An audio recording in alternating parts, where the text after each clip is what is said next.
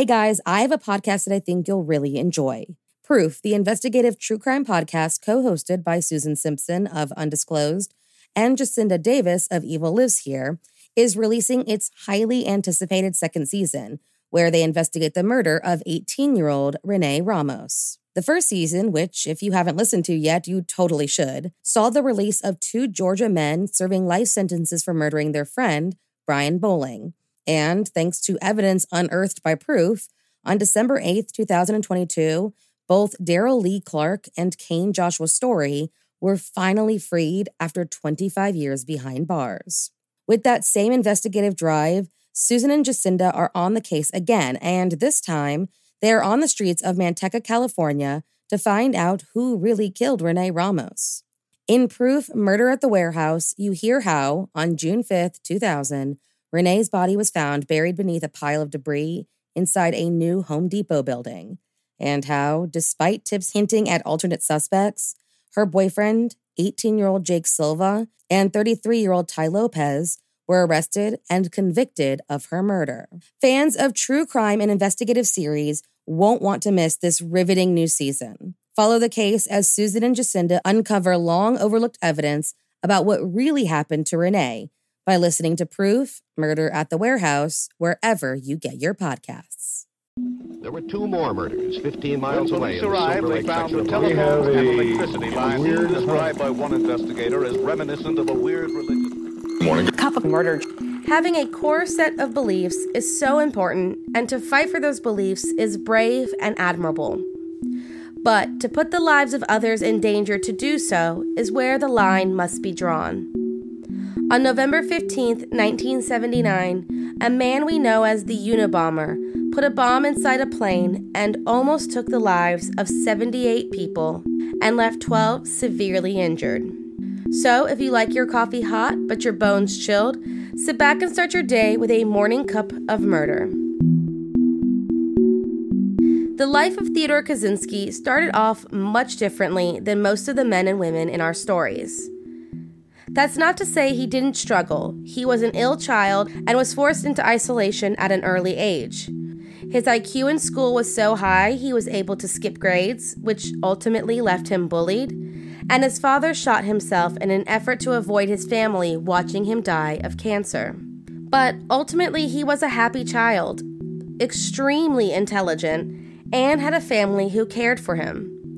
He entered Harvard on scholarship in 1958 when he was just 16 years old, and though many believed he was emotionally unprepared to be in college, he graduated in 1962 with a bachelor's degree in mathematics and finished with a 3.12 GPA. During his sophomore year, Ted participated in a case study in which the subjects were asked to write essays dealing with their personal beliefs and aspirations and later be brutalized and attacked using the content of their writings. He spent 200 hours in this experiment, and some theorize that this was part of MK Ultra. Many believe that this, along with the isolation experienced as a child and bullying as an adolescent, set off something in Ted that made him hostile and long for seclusion. Ted went on to receive his master's and doctoral degrees in mathematics at the University of Michigan and in 1967, he became the youngest assistant professor in the history of the University of California, Berkeley. He resigned just a few years later and soon traded a life of academia for a more primitive lifestyle. He built a remote cabin outside Lincoln, Montana, and lived without electricity or running water. He worked odd jobs for the small amount of cash he needed to live and taught himself to live completely self sufficient and as a survivalist. Then came the thing that triggered his dark side. On the land near his cabin, a real estate company began working on development. He decided he could not live peacefully if corporations kept destroying the land. Initially, he was just performing small acts of sabotage against the nearby developments. But this would soon develop into something much more sinister. Between 1978 and 1995, Ted Kaczynski attempted to start a revolution by conducting a nationwide bombing campaign targeting people involved in modern technology. During his attacks, he killed three people and injured 23 others, and soon became the subject of the longest and most expensive investigation in the history of the FBI. His first bomb was sent by mail to Buckley Crist, the professor of materials engineering at Northwestern University. He grew suspicious when a package that he had never seen bearing his return address was returned to him. He called campus police, and when Officer Terry Marker opened the package, it exploded and injured his hand. Then, in what would have been his most devastating attack, on November 15, 1979, Ted sent a bomb to airline officials, and it was placed in the cargo hold of American Airlines Flight 444. Thankfully, his timing mechanism prevented the bomb from exploding, it had enough power that, had it gone off, it would have totally obliterated the plane. Because the bombing of an airline is a federal crime, the FBI became involved early in the attacks. At the height of the investigation, there were 150 agents working the case. This attack also lended to the moniker Ted would now forever be known as University and Airline Bomber, or Unabomb. He would leave false clues in his bomb makeups, making it difficult for investigators to make a profile, though they were able to ascertain that he was obsessed with nature, and it was probably what influenced his attacks. The next bombing was in 1985 and left John Hauser, graduate student and captain of the U.S. Air Force, with four missing fingers and loss of vision in one of his eyes. The first casualty came in 1985 when Hugh Scrutton, Sacramento, California computer store owner, was killed by a nail and splinter loaded bomb that was in his parking lot. A similar attack happened in Salt Lake City in February of 1987 and left Gary Wright with severed nerves in his arms and over 200 pieces of shrapnel in his body. After a six year break, Ted mailed another bomb to David Gelernter, a computer science professor at Yale. He was able to survive the attack but was seriously injured. That same weekend, Charles Epstein from the University of California received a package at home that, once exploded, cost him several fingers. In 1994, Thomas J. Mosser was killed when a bomb was mailed to his home. According to a letter from the Unabomber sent to the New York Times, Thomas helped Exxon clean up its public image after the Valdez incident, and that's why he was the next target. Gilbert Brent Murray, president of a timber industry lobbying group, was the next to lose his life in 1995.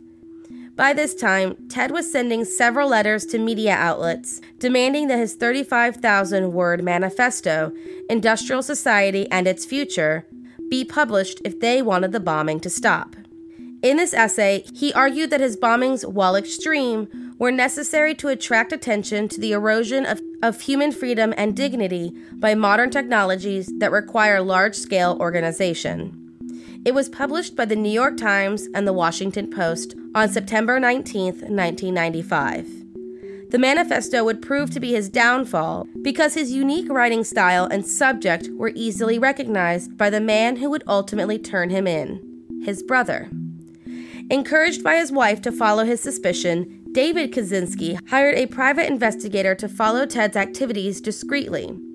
He wanted to make sure he was absolutely certain before turning his brother over to the FBI. Finally sure, David contacted the FBI and asked that they handle it delicately, wanting to avoid an FBI raid and its potential violent outcome. Ted Kaczynski was arrested on April 3, 1996, at his cabin in the woods. A quick search of the place made it abundantly clear that this was their bomber. His lawyers immediately began working on an insanity defense to explain Ted's crimes and avoid the death penalty.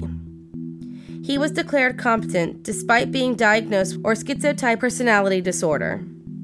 On January 22, 1998, again in an effort to avoid the death penalty, Ted Kaczynski pleaded guilty to all of his charges and accepted life imprisonment without the possibility of parole. When asked to submit information to the Harvard Alumni Association's directory, he listed his occupation as prisoner and his eight life sentences as his awards. He remains in prison. Thank you for joining me in my morning cup of murder. Please join me again tomorrow to hear what terrible thing happened on November 16th. Don't forget to rate and subscribe and let me know how you like it. If you want to help support the podcast, there's always Patreon or just sharing it with your true crime obsessed friends. And remember, stay safe.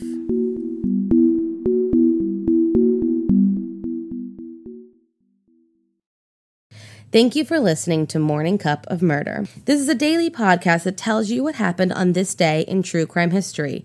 In short, easy to listen to episodes that you can finish on your commute or while you enjoy your morning coffee. So make sure you check back every morning. My name is Korina. I am the creator and host. You can find Morning Cup of Murder on Twitter, Instagram, and Facebook. I have also set up a Patreon where you can donate a small monthly contribution to the podcast. All those links are in the episode description. Thank you again and have a wonderful day.